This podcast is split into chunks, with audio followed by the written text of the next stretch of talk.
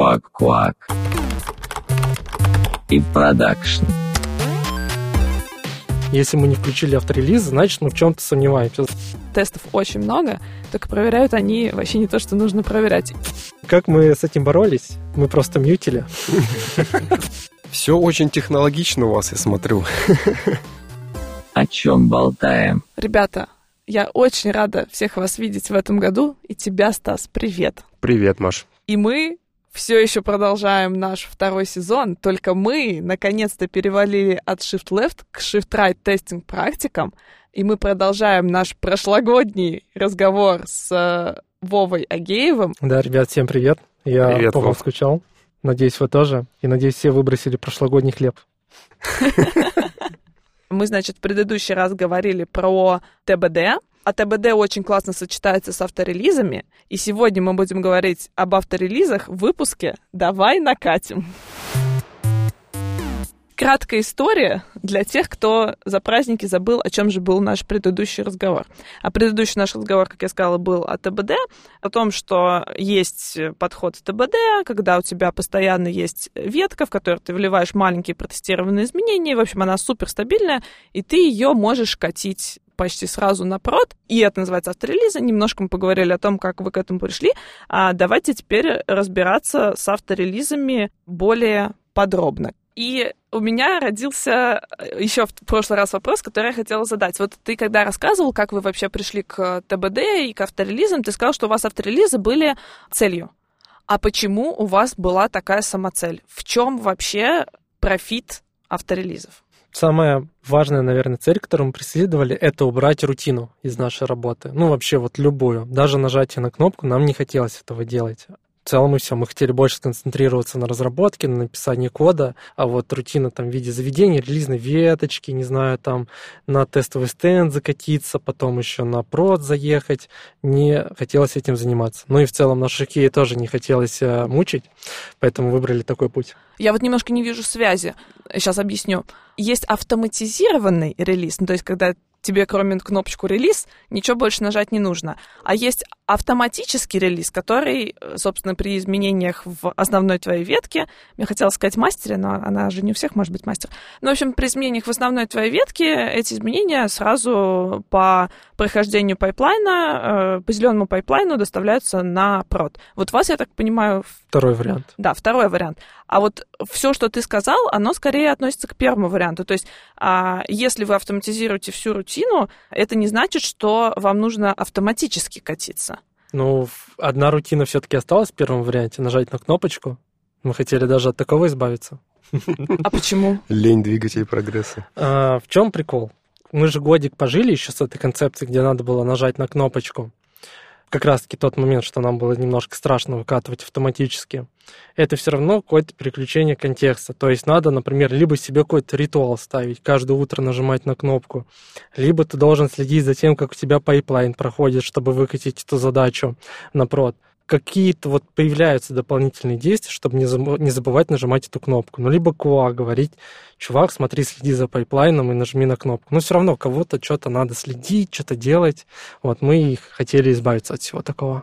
Вторая мотивация, зачем мы так делали, на самом деле есть такие крутые ребята, как Amazon, Google, Netflix и другие, и у ребят там есть авторелизы. Мы для себя решили, а чем мы хуже, поэтому решили идти к этой цели до конца. У нас тоже вот просят э, авторелизы, и я понимаю мотивацию вот разработчиков, да, что типа хочется меньше рутины, хочется делать так, как э, самые лучшие там представители этой тусовки. А, но я, честно говоря, не всегда понимаю, есть ли прямая связь с мотивацией бизнеса, потому что понятно, что бизнесу нужно, чтобы разрабатывалось быстро и прогнозируемо, но это не обязательно делать э, супер автоматизированно. И вот здесь я для себя сама не могу решить, ну, типа, когда э, нужно прям впрягаться в эту тему с авторелизами, потому что у э, бизнеса есть потребности, или если у бизнеса есть потребности релизиться быстрее. В общем, должны ли быть авторелизы основной целью, или улучшение каких-то метрик должно быть основной целью, а авторелизы инструментом? Общем, где курица, а где яйцо? Какую задачу ставить на там полгода, например? Если смотреть глобально, то авторелизы — это хороший инструмент проверки зрелости, что ли, технической вашей команды. То есть, если есть авторелизы, это значит, что у вас точно все покрыто тестами, вы на 100%, ну ладно, на 99% уверены в выкатываемых изменениях, и в дальнейшем это помогает избегать какие-то проблемы с блокерами при релизах, багах и так далее. Это тоже, наверное, было одним из наших э, мотиваторов. То есть мы для себя такие, блин, если мы не включили авторелиз, значит, мы в чем-то сомневаемся. Значит, у нас нестабильный мастер, и мы что-то делаем не так. Вот, с этой стороны пошли, именно про мотивацию. Если говорить про метрики, у нас получилась такая интересная ситуация. Мы в целом уже были зрелые на тот момент, как команда, и по техническим навыкам тоже.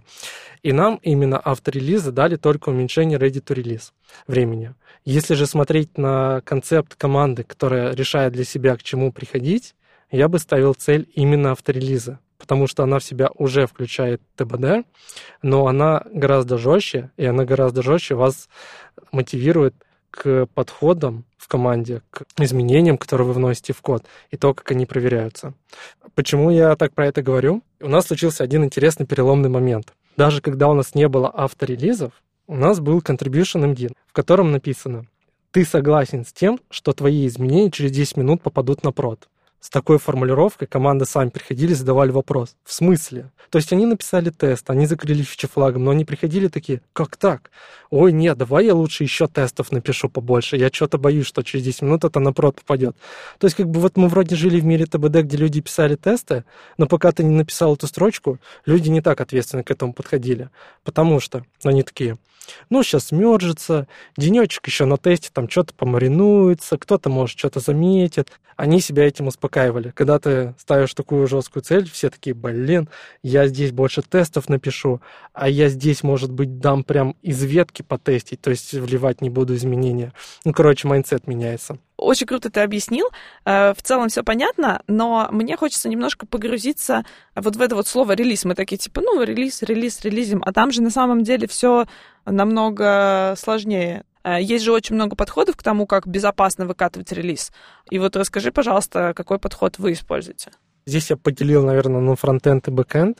С фронтом все намного проще. Мы как бы вот все вот эти ряд факторов из TBD закрыли, закинули туда мониторинг, alerting, и все, просто он автоматически релизится. По-моему, там процесс следующий. Build, тесты, ну, тест в параллель.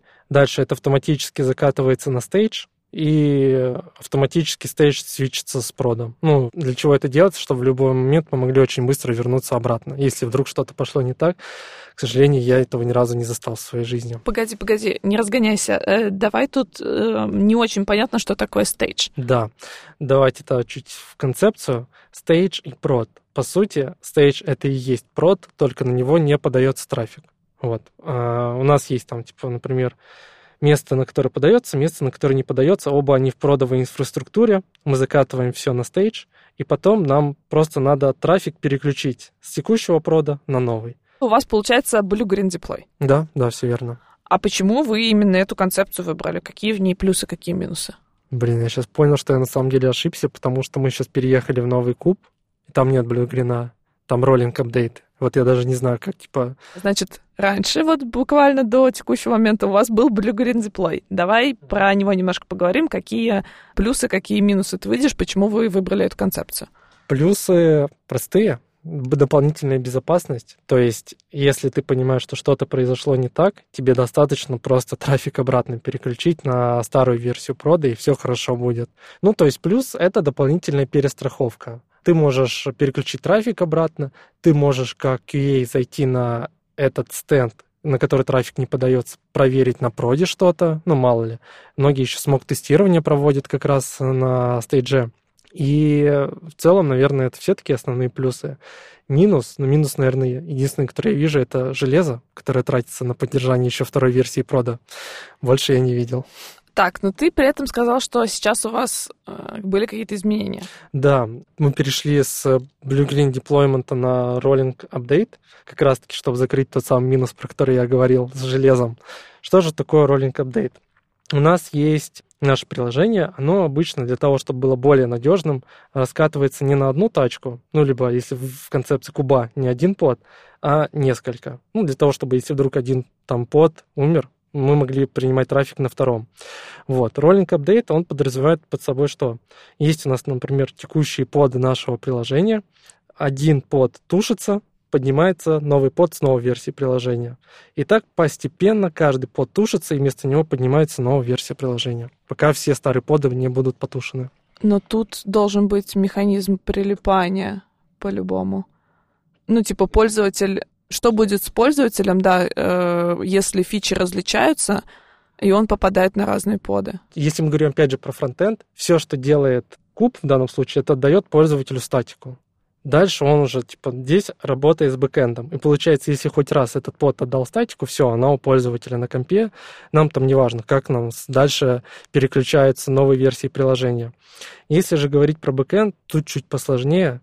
Насколько я знаю, там под не тушится до того момента, пока трафик еще подается на приложение. То есть мы, например, говорим, что вот смотри, чувак, вот это приложение, вот этот под больше не принимает трафик наше приложение такое, окей, хорошо, но пока еще работают процессы внутри, оно не тушится. То есть оно все еще дообрабатывает запросы. Последние, которые успели прилететь. Ну, это логично, да.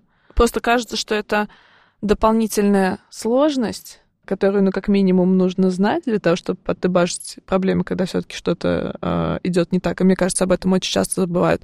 А второй момент, что, возможно, это надо и тестировать, особенно при обновлении этого процесса.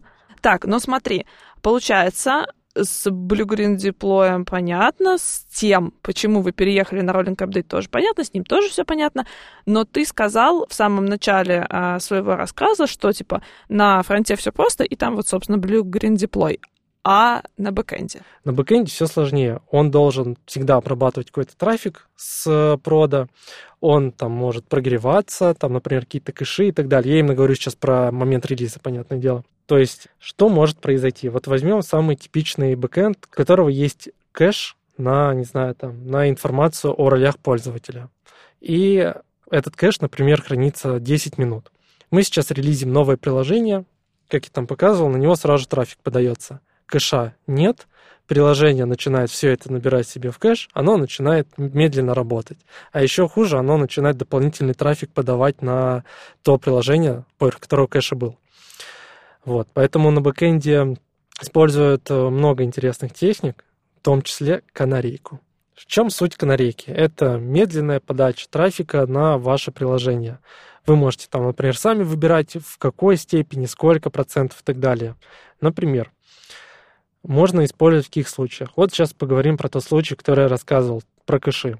Мы можем, например, подать 10% трафика на новое приложение, оно прогреется, оно соберет какую-то пачку кэша себе. Речь не про деньги. И после этого уже как раз можно и откатывать. Не, надеюсь, не придется. Вот. И получается, как раз вот оно прогрелось, собрало себе кэш, и можно потихоньку дальше трафик докидывать. Это первый способ применения. Второй способ применения — это своего рода фичи-флаги только в канарейке. То есть, например, у вас очень ленивые бэкэндеры, которым лень затаскивать фичи-флаги, они могут просто раскатывать свои изменения через канарейку. То есть вы какую-то новую фичу собираются выкатывать, выкатили на 10%, посмотрели на метрики, все хорошо, выкатили на 20%, на метриках все еще все хорошо, и так постепенно раскатывать. В чем основное ограничение? Вот, казалось бы, подход классный, нет вообще никаких минусов, но минус один — это обратная совместимость. На самом деле это я для себя расцениваю как плюс, потому что это заставляет разработчиков делать изменения обратно совместимыми. Но больше минусов я здесь не вижу. То есть, получается, у одной команды разработки используется несколько подходов к релизам фронта и бэкэнда. И тестировщику, QA-инженеру, точнее, э, приходится это все дело как-то очень избирательно проверять. Получается какое-то тестирование самого процесса деплоя, что ли? Здесь мы, если говорим в контексте, где человек нажимает кнопку или про авторелизы? Про, автор, а, про авторелизы, про авторелизы. Да. Авторелиза мы не тестируем инфраструктуру. То есть, угу. смотрите, у нас есть команды выделенные, которые отвечают за то, чтобы код деплоился. Угу. Все, они сами проверяют, сами дают нам какие-то SLA, то есть э, э, соглашение там о доступности их инфраструктуры, и все. Все, что мы у себя делаем, говорим, пожалуйста, выкати мне на прод. Мгм. То есть э, на уровне команды команда может только сказать, когда выкатить на прод, автоматически или нет. Дальше уже процесс самих команд запускается. А если этот процесс как-то сбойнул и что-то не докатилось, э, то кто разбирается с этим? Команда разработки или вот... Да, в первую очередь команда идет, потому что ей алерты полетели, что у них приложение не работает. Но тут все, конечно, зависит от кейса. Ну, возьмем там, например, кейс, где действительно какая-то прям лютая случайность произошла, и вот, например, один под поднялся, поднялся в нерабочем состоянии почему-то, но на него трафик подался. Мгм. В таком случае действительно команде прилетит алерт, что ошибки прилетают. Она сама идет и перезакатывает эти изменения, например. Это один из вариантов работы. Если не прокатило, то, понятное дело, идут к ребятам из э, этой команды, которая отвечает за э, инфраструктуру, и обсуждают. Но если говорить прям уже в деталях, то у нас там довольно-таки высокая степень защищенности от таких кейсов. Потому что если прям опять в глубину погружаться, вот поднимается приложение, оно должно сказать, что оно поднялось само, прям приложение, прежде чем на него полетит трафик. И только после этого туда пойдет трафик. И если что-то пошло не так, оно не скажет. Мгм. Расскажи, что вы делаете, когда вы встречаетесь с проблемой на проде?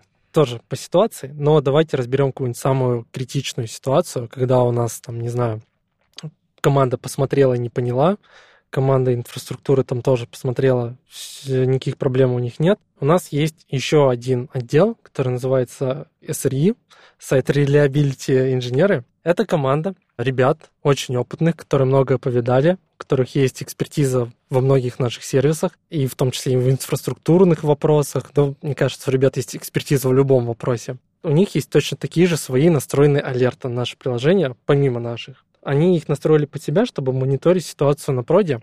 И когда прилетает алерт, они также подключаются к разбору проблемы. Их задача в максимально кратчайшие сроки все это поправить, э, сделать так, чтобы сбой был закрыт, помочь команде, помочь команде порефлексировать над проблемой, понять, что же было не так. И мы об этом подробно разговаривали в первом сезоне с твоим коллегой, с э, Ваней Шмаметьевым. Выпуск назывался Нет релизов, нет проблем. Да, если не слушали, то обязательно послушайте. Квак-квак. Как мне кажется, очень часто подменяют вот эти вот инструменты безопасного деплоя, их начинают подкладывать там, где недостаточно тестов. Вот как ты сказал, типа, разработчики новую фичу типа целиком боятся выкатить, давайте мы выкатим ее на не- небольшой трафик и посмотрим, все ли там нормально. Это же по факту тестирование на проде. Ты вообще как к концепции тестирования на проде относишься? Я, если честно, очень люблю эту концепцию. Вот, не знаю, надеюсь, не найдутся ребята, которые люто против этого. Почему я ее люблю? Тест, он как бы на то и тест. Какие-то там простые сценарии проверить. Ну, то есть у тебя нет такого же трафика, как на проде, у тебя нет такого же разнообразия набора данных. А, ну, много проблем. То есть мы можем там пощупать фичу в контексте одного QA, он может там какие-то разные сценарии разработать, потестить их, но он не может потестить там, не знаю, за 500 тысяч пользователей. Никак. Он может только что-то там, наверное, самое основное. Поэтому концепция интересная. Я даже больше скажу, у нас есть одно приложение, которое мы тестируем только на проде. Ну, может быть, в каких-то супер редких кейсах мы на тесте можем его пощупать, но, к сожалению, нам настолько не хватает э, тестовых данных, разнообразия и вот этого вот пользовательского поведения, что нам приходится на прод с этим лезть. И в такой команде или в таком проекте нет QA-инженера, получается? Или Не, есть? он просто тестит на проде тоже А. иногда. То есть э, он, мы тестим и пользователями, и QA. Вот. QA на проде тоже щупает. Ну и там, когда говорит, что все более-менее ок, мы там потихонечку на проде начинаем все это открывать и смотрим в логи, что происходит. А если что-то происходит плохое? Закрываем обратно. Механизм отката как бы налажен, видимо. А вот да, механизм, если есть авторелизы, должны же быть и автооткаты, или нет? Блин, э, мы эту тему как раз обсуждали где-то, когда вот подходили к авторелизам. Мы для себя что решили? Когда стрельнет, тогда и начнем думать. То есть То есть пока еще сильно не стрельнуло. вообще не стрельнуло, Знакомая концепция. не стрельнуло ни разу. То есть как бы, мы и подумали, что вроде проблемы нет. Ну, как бы вроде используют специально, чтобы любые жесткие формулировки обходить.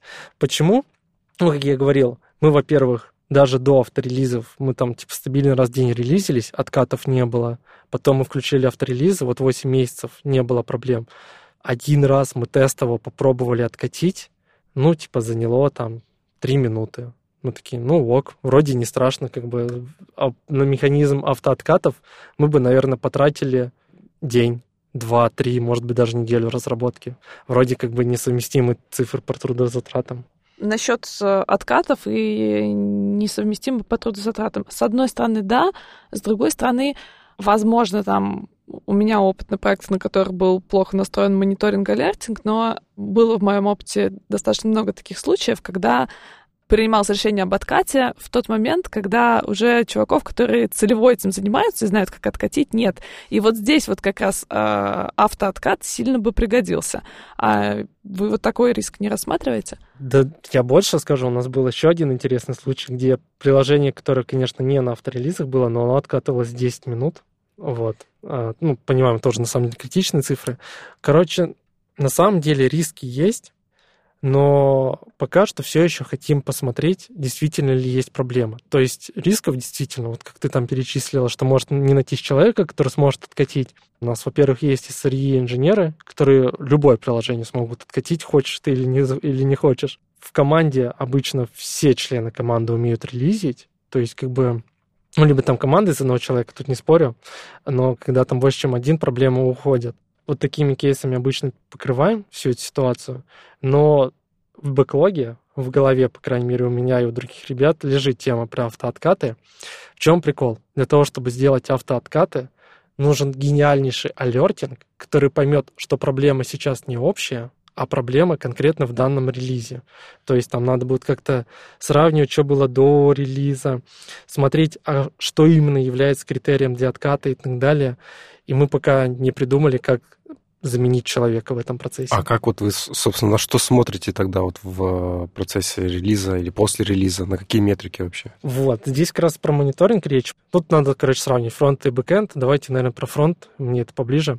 Здесь стараемся какие-то клиентские сценарии покрывать. Возьмем, в пример, тоже отправку платежа. Мы покрываем именно кнопку «Отправить платеж» и покрываем две ситуации. Смог и не смог отправить платеж.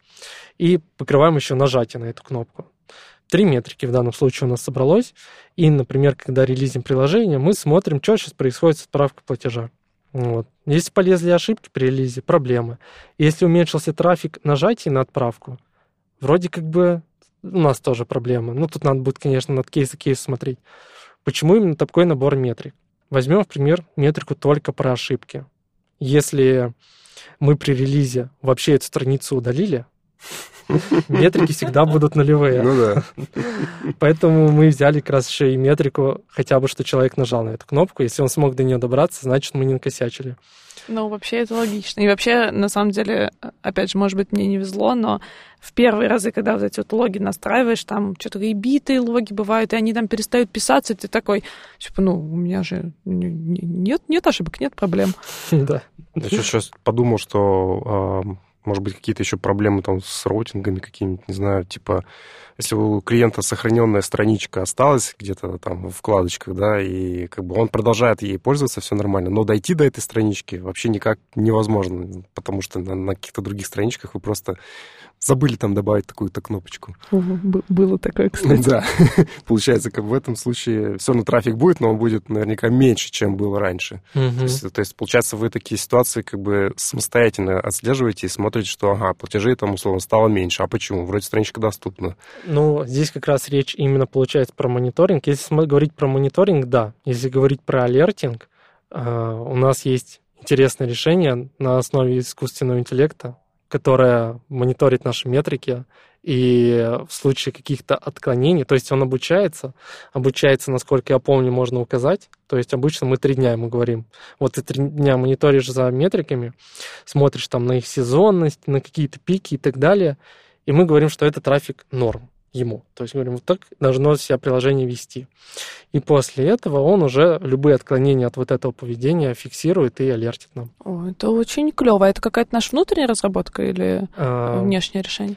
Есть и внешние решения, и внутренняя разработка, но сейчас нас всех просят переходить на внутреннюю разработку. Слушай, а почему вообще в целом потребовался какой-то дополнительный анализ, вот такой вот искусственный интеллект на, на вот эту всю штуку? Вы сами э, уже устали от того, чтобы там как-то следить за этим или что? Начнем опять чуть по назад. Когда мы только вот пришли к ТБД, но еще не было авторелизов, мы все равно хотели как-то понимать, что с продом сейчас что-то не так. Ну, это не так прям с ТБД связано, это вот именно с мониторингом ситуации на проде. Мы сделали свой первый в жизни алерт, он выглядел так. Сравни текущий показатель метрики и показатель метрики 5 минут назад. Если просело на 30%, это значит, что все плохо. И он еще отличался для разных промежутков времени, потому что клиенты, как бы, они там днем работают, вечером uh-huh. не работают. Метрика сезонная, uh-huh. какая-то там своего рода синусоида рисовалась. И, например, мы там, если вечером просел на 50% алертнее, если днем на 20%, то алертнее и так далее. В целом она работала, но потом мы понимаем, что у нас есть праздники, на праздниках люди вообще не работают даже днем, и она весь день кричит, что у нас пожар. А, как мы с этим боролись? Мы просто мьютили алерт на празднике в надежде, что ничего не умрет. Вот. После этого уже действительно начали появляться эти решения на основе искусственного интеллекта, и мы просто да, завезли наши метрики. Задача была не того, что мы ручками не хотели смотреть, да, мы вообще не хотели руками смотреть, потому что нереально весь день следить за метрикой. Ты ходишь на обед, у тебя есть выходные, вечером ты вообще не работаешь, поэтому алертинг нужен был. А мне кажется, еще важно, что алертинг, типа, он сообщает тебе, что нужно пойти посмотреть. А, да, и еще, мне кажется, ну вот лично мне там алертинг иногда подсказывает, куда копать потому что так тоже в лоб по метрикам. Да. Не знаю, мне кажется, это нужно быть именно вот, э, по крайней мере, если ты не занимаешься этим прям каждый день, то обычно в лоб по метрикам фиг поймешь, собственно, нормальная она или ненормальная. Ну, если у вас три метрики, то, наверное, это, это можно понять. Но потом мы сталкиваемся с суровой реальностью, где на одно приложение может по 20, по 30 метрик быть. И ты либо сидишь и весь день просто страницу скроллишь туда-сюда, либо между вкладками переключаешься. Ну да, все так и есть. Расскажи про инструментарий. Если говорить про инструментарий, где мы следим за текущей ситуацией на проде, тут в целом стандартная тема — это Prometheus, именно как BD э, Time Series для хранения наших метрик. Это как для фронта, так и для бэкэнда. Плюс к этому у нас есть еще наша внутренняя разработка, которая позволяет дополнительно там покрывать мониторингом.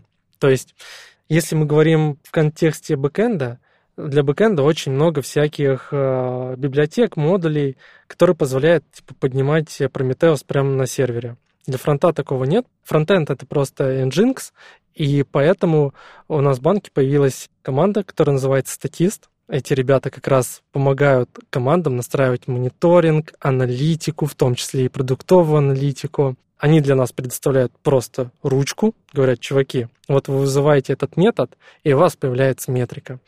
Ну и под капотом они все равно ее кладут в Prometheus.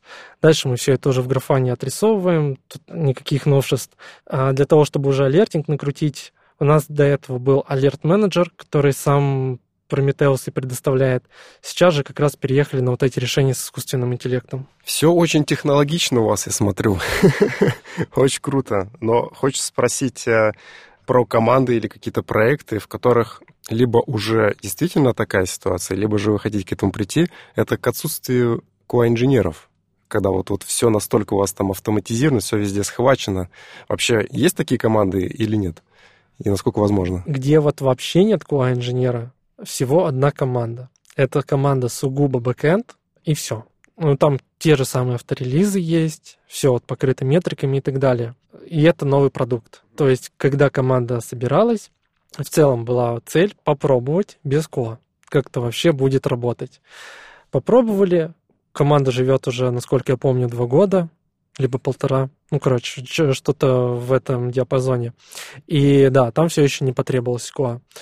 Но, как я и сказал, это изначально была... Типа цель попробовать. Ну, не цель. Это скорее в сетапе команды закладывалось. Мгм. То есть, да, это изначально планировали такое сделать.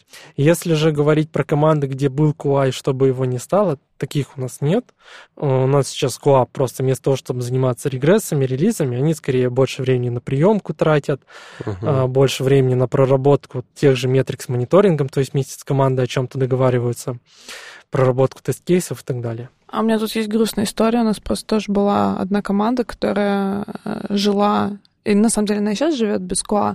Но, в общем, суть в том, что примерно такая же была история. Такие, давайте попробуем. Попробовали, год даже с лишним прошло, ребята все хорошо живут, все нормально. А я, получается, чаще взаимодействую с командами, которые ну, в общем, вот та команда, которая живет без КУА, это внутренний продукт. Соответственно, вот э, я являюсь, грубо говоря, там, заказчиком этого продукта и пользователем этого продукта. И в какой-то момент многие пользователи начали сообщать о том, что как будто бы, кажется, накапливаются ошибки. Мгм. И а, самое плохое, что это было, ну, такое, типа, подсознательное ощущение, которое ты никак не можешь проверить. Вот, и потом мы вот тоже навесили метрики, проверили, реально накапливаются ошибки, причем там еще начались ошибки вообще очень неприятные, а там утечки памяти, которые еще фиг раздебажишь. Но не суть. Суть в том, что нам полтора, даже два, наверное, года казалось, что этот эксперимент был удачным, а оказывается, он просто был неудачным, но с очень медленно не спадающим трендом.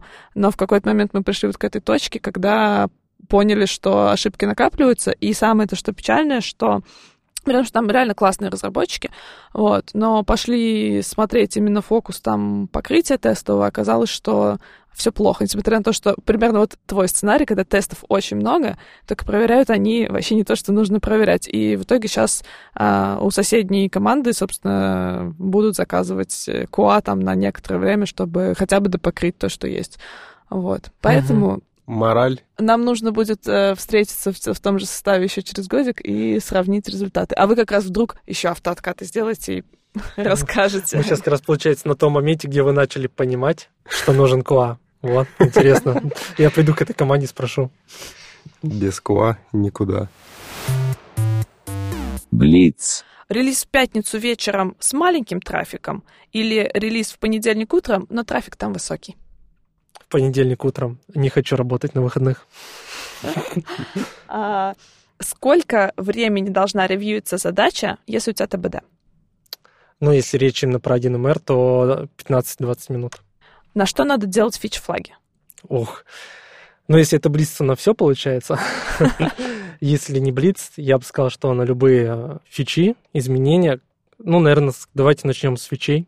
Вот, если вы, например, понимаете, что это какая-то новая наработка для пользователя, то закрываем фичи-флагом. Что для тебя качество? Ноль алертов по будням, выходные и праздники. Вов, большое тебе спасибо, было очень круто, очень много интересной, полезной информации мы наговорили. Да, спасибо большое. Да, и вам тоже спасибо. На самом деле тема очень важная. Рад, что получилось рассказать что-то ценное про них. В новом году хочется вам пожелать поменьше сбоев и побольше качественных релизов. Уху, ура! Ура, пойдем катиться и накатывать. Всем спасибо. Всем спасибо. Пока-пока. Пока-пока. А мы напоминаем, что этот выпуск для вас подготовила наша классная команда. Сценаристы Севцова Лена, Васильева Оля и Ткачев Паша. Редактор Клементьева Даша, звукорежиссер Лукинов Рома и Деврел Заитова Алсу. Не забывайте оставлять оценки и комментарии к подкасту. Это мотивирует нас находить для вас самые актуальные темы и крутых экспертов. Quack. И продакшн.